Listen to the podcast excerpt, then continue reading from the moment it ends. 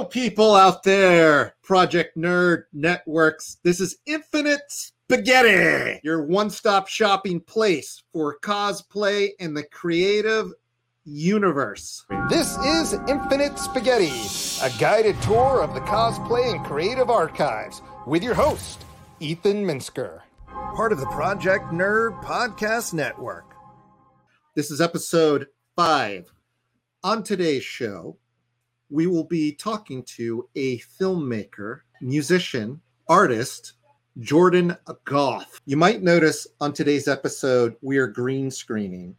There is a specific reason for that. A lot of his artwork and films use this green screen. With today's episode, we're hoping that there might be something useful. The people and the viewers out there, I didn't want them like eyeballs freaking out or imploding because of the green. We're doing this on purpose. It's not a mistake.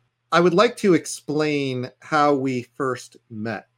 I was at a film festival in Indianapolis, Indie Film Fest. Indie Film Fest. During the festival, there was all this buzz. All these people were talking about, like, you got to check out dinosaurs in a mining facility. This is a mining facility, correct? As far as the public and the employees are concerned, that's all it is bringing in more employees here is just piling up more bodies. If, when they see what's down in that mine, we can't let them walk out of there. I'm here for the, the job. Just gotta remember three things. Keep your head down. Keep your mouth shut. Don't ask any questions. What does a company like Waymo want with a mining facility? I mean, what the hell are they even mining down there? There's something else going on. Word around the offices, the higher ups are in some next level cult shit. Real Aleister Crowley, Children of the Corn type stuff. Did you hear that? You're hearing things. Yeah, I have been hearing things down here. Dinosaur things. You think there's dinosaurs in the mining facility? There are dinosaurs in that mining facility. Don't you know that there are dinosaurs in this mining facility? Nobody told me there was dinosaurs in this mining facility! There's dinosaurs in the mining facility. Dinosaurs? In a mining facility? Shit. Knock, knock. Who's there? Chain. Chain who? Chainsaw.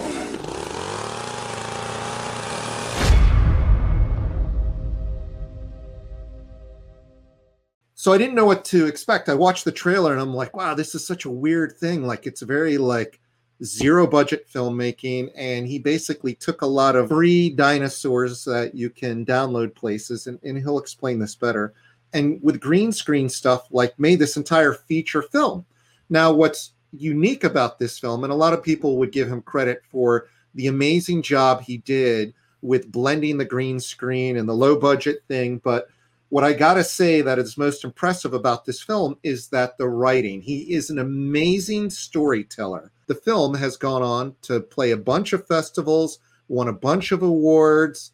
The film has done all these amazing things. It's coming back around because he's getting ready to make it come out on a Blu ray. So we thought we would do this special episode on the filmmaking, how you can make something crafty by just pulling whatever you got, the people together, locations, and making a film.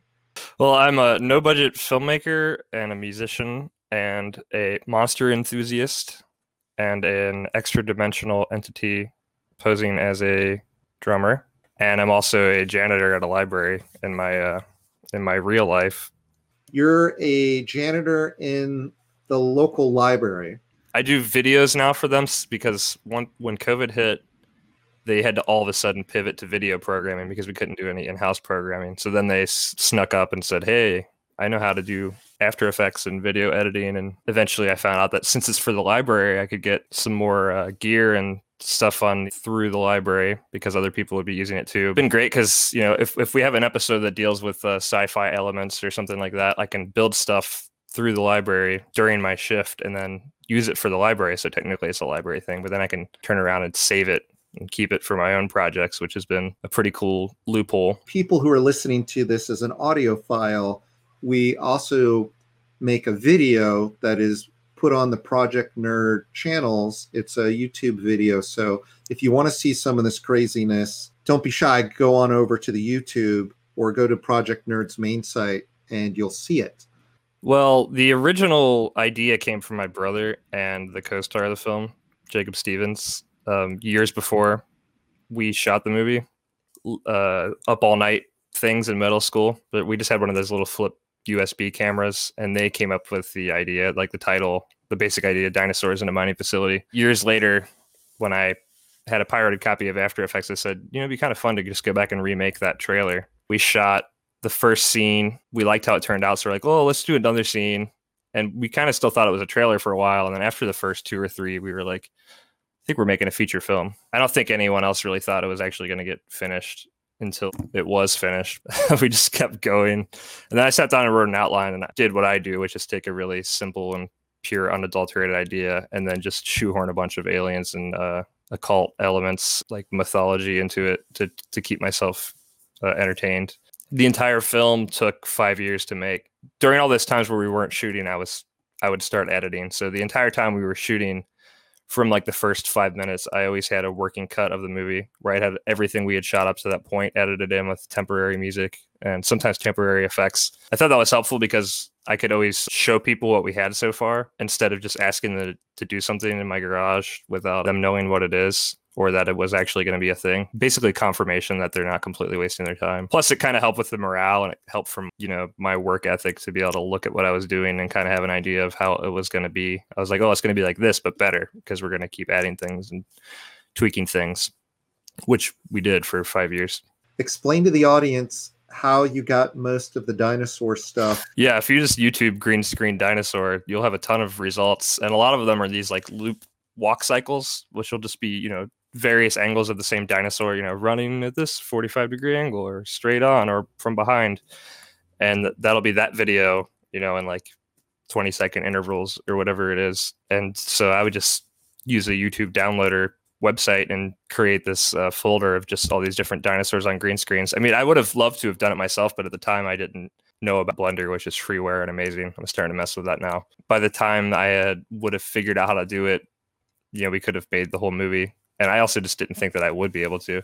Certain charm to that sort of repetitive, hypnotic uh, walk cycle, and seeing it like comped to the best of my ability into into something like probably more than that kind of footage is normally comped into something. I feel like there's a certain thing like exciting angle to that. Even the sound effects and like a lot of the the images that were used for backdrops were just taken open source free stuff online. The scene where the two miners are talking to each other in the mine, there's like that backdrop is just one big image that I would crop in. Okay, in this in this shot, I'm gonna crop and use this bottom left half of it, and then I'm gonna use the bottom right half of it, and I'm gonna take the whole thing and flip it horizontal for this one and blur it when it's their close up. You can get a lot of mileage out of just one image being used a bunch of times for the same scene. We, then we would try to. At first, we weren't, but I, I, had a friend who I would show it to them. He's like a photographer, Jeff Lyon. Try to match the lighting in the images that we were using. So I'd show show him what we were using beforehand. Then he'd be like, "Well, the light's coming from this angle, so I'll set up this light from here to try to make it integrate better," which helped out a lot. You can kind of tell which scenes we did that and which ones we didn't yeah, hopefully people will just yeah, be so involved in the movie that they won't really be thinking about that stuff. A lot of the people you use, your your brothers in it. Yeah, my brother's the star, and then his best friend, who's also one of my great friends, is uh, the uh, the co-star. People within your friends circle. Well, I think at first we didn't really realize that we were making a feature film, so I wouldn't have asked actors to help with it. So then by the time that we realized we were doing it, we already had most of the things cast. It's just nice to have people that know each other on set together because then there's that removes a lot of the nerve elements when you're working with non-actors. I would just do a lot of takes. So, you know, because people get more comfortable as they're going and stuff. And sometimes I'd watch all the takes and I'd be like, I can't believe these two different takes came from that same actor. But that's kind of the beauty of being able to wrangle things and comp things. Sometimes I'd use like, I'll use the audio bit from this take with the visual bit from this take because I like the expression and the audio more and I would just uh, sort of Frankenstein stuff together, which is a fun way to do it. I, there's something nice about having just real people because I think I'd rather have someone underacting than overacting in a lot of ways. And then, but if I need them to overact, I can try to wrangle that out of them. If we have legitimate actors who have been around, you know, real directors, it was nice that we were all on the same page. Like it was everyone's first time doing this thing. So, like, no one felt like they were lesser than or being condescended to because we were all kind of just like grabbing for things in the dark, trying to, to figure out what we were doing.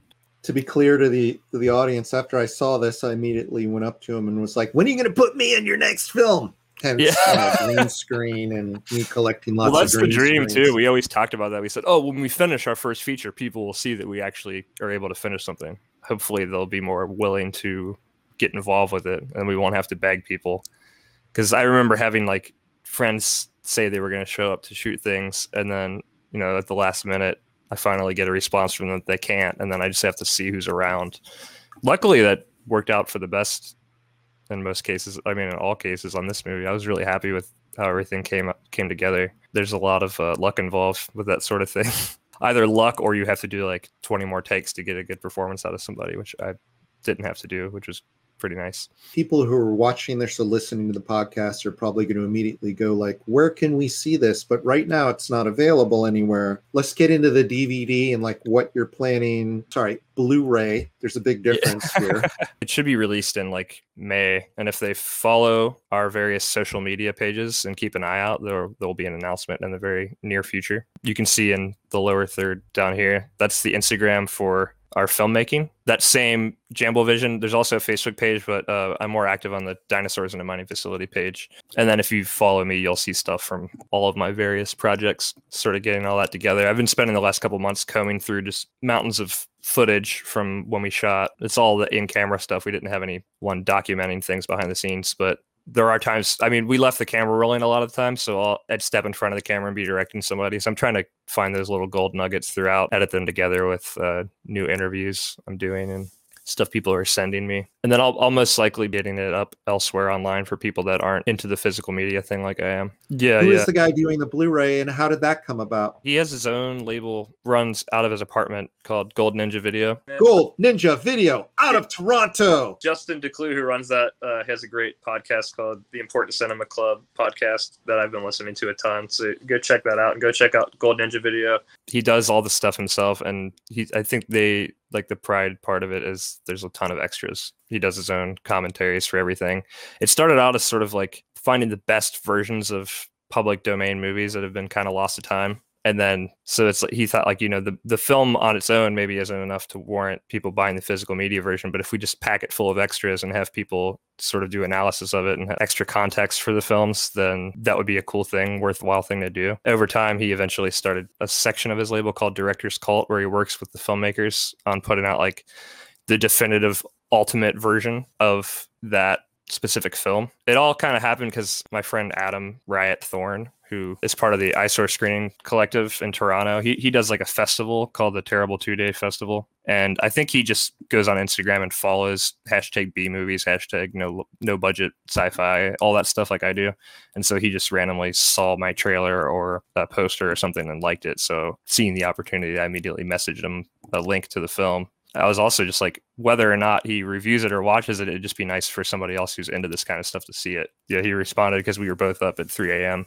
because we're both night owls. So we started exchanging links, and he sent me two of his films, and then we just kept talking. Yeah, he ended up screening it. Yeah, all these great people have their sort of offshoots. Like there's the eyesore screening collective, but then Adam has his riot at the movies thing, and then our friend Mike has his they might be movies thing. And since COVID hit, the whole time I've been doing live streams with all these Toronto people where we all just watch B movies and and weird oddities, and we and just that's that's chat the together. eyesore video people, yeah, right? and that's yeah, that's just that's kept me sane this whole time. That was an extra benefit. Look, the eyesore people are watching this. I believe you have a couple of my uh, DVDs up there. The This is Berlin, Anything Boys Can Do, and Dolls of Lisbon. Screen those to people. Like, put that stuff out there too. Shout out for me, please. Thank you. You know, there's this whole concept of like all the people that I've interviewed. It's like how you're just making stuff out of scratch, just doing it. And the process of doing it, not only you get something done, but you're building a community while you're working. You're making something that is going to last and that is going to inspire others. I've been drumming since like third grade. So one thing about being a drummer is there's not nearly as many of us as there are guitarists. So every band wants you to be in their band, which has been great for me because I get to stay busy playing in a lot of bands and going on a lot of tours and things like that. My main project, project as far as music, is a band called the Yugos that my brother and I started with our friend Jackson Deal, who's also in the movie. Think like over 10 years ago now. We had our 10 year anniversary was our new New Year's show pre-COVID. So yeah, we got to be going on like almost a dozen years at this point. I was working on recording an album before COVID hit. Me and the engineer for that, waiting it out. I recorded a song. Actually, the guy plays Old One Arm in the film.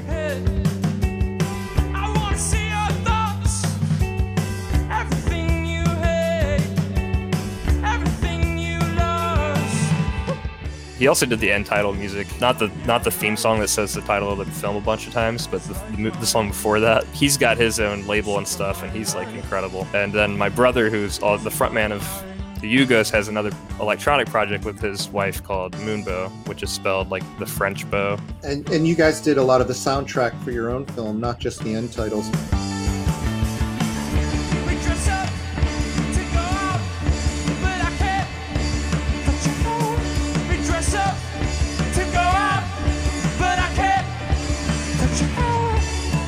Jackson Deal, who's in the Yugos with me, and I did most of the music for that. And then I had a couple friends uh, send me little bits and bobs. I'd be like, hey, can you send me a five minute, just dark guitar drone that's kind of scary. I, I would kind of like, okay, my friend does something sort of like what I'm going for, so I'd send them like a short description of what I wanted, and then they would record something and send it. I think the vast majority of it is Jackson and I. I did a lot of sort of just like droney sound design stuff for the more suspenseful parts. Anything that's like super musical is Jackson. He's like he's the music theory guy in our band. Like he went to uh, a CCM for music composition, I think. And he's like, he's the guy who's always telling us what we're doing wrong in the band. So like, you need to be playing this note that doesn't go with that. And yeah, he's the one who knows what he's doing. Uh, we've all got the creativity to just do it anyway, which is fun.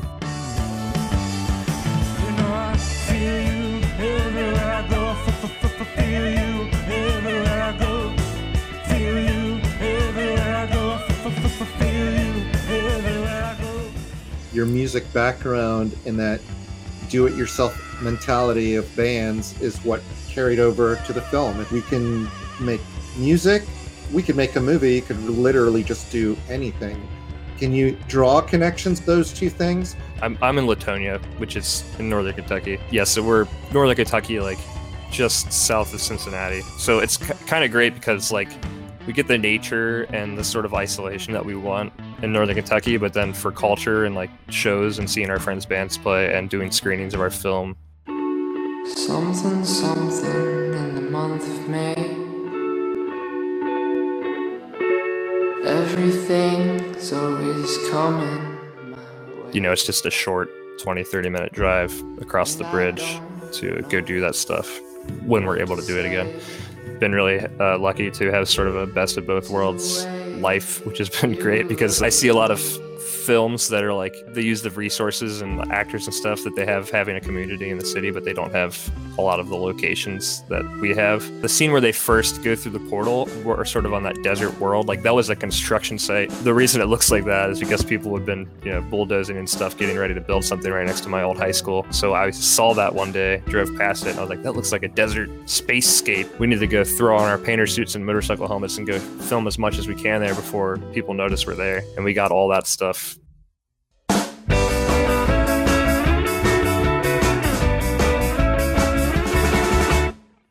I don't really mind uh, when continuity errors come up. I try to avoid them, but if they happen, they happen, and it's it's part of the uh, reality of having little to no crew a lot of the time, and and sort of working with what you have.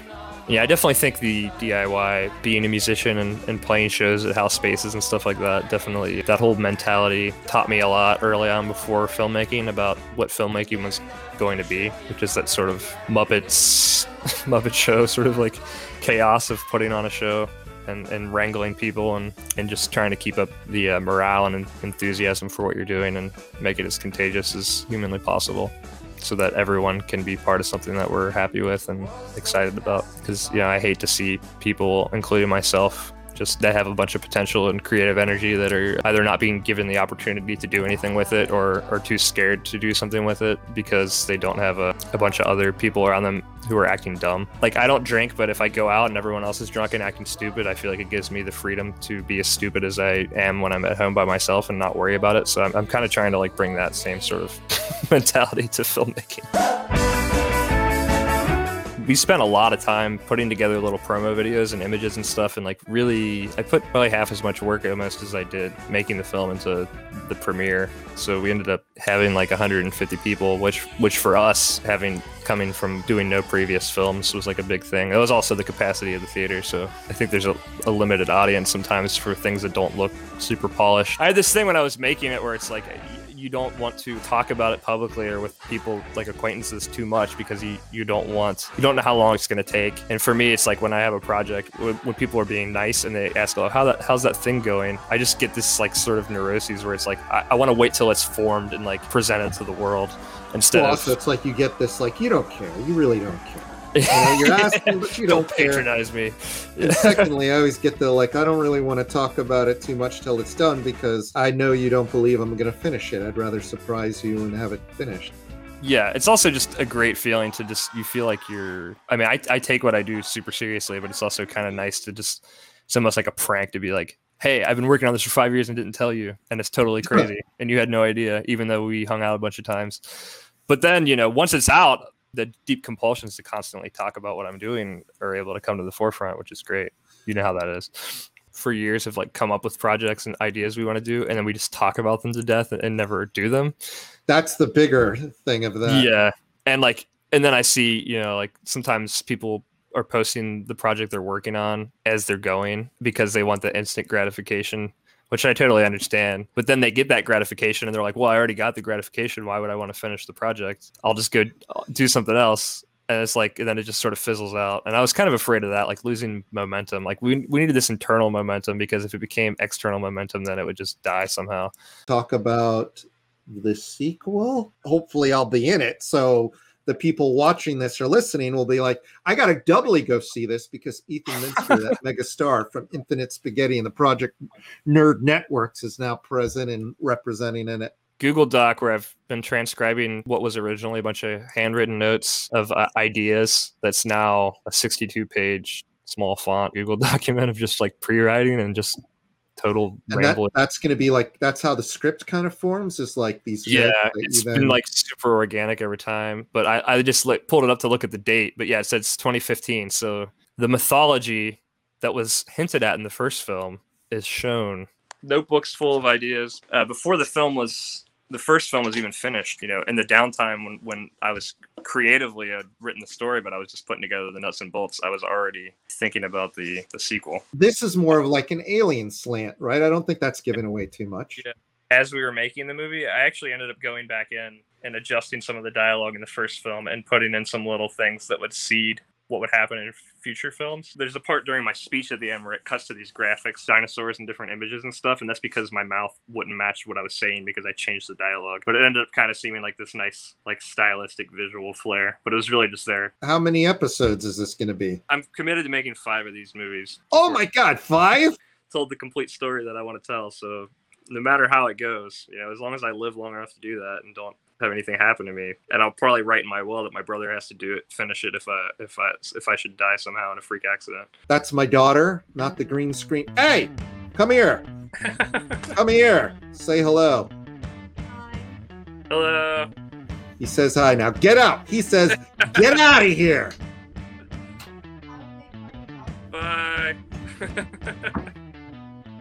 my brother's friends with this guy Larry Hastings, who he has a group called uh, the Rust Riders, where they're all into like Mad Max, Fallout style, like post-apocalyptic stuff. So they they build and weld things and like augment golf carts to make them death vehicles and make raider armor and all this stuff. He actually uh, he was like a finalist in the uh, like that game Cyberpunk did like a cosplay competition and flew him out for that.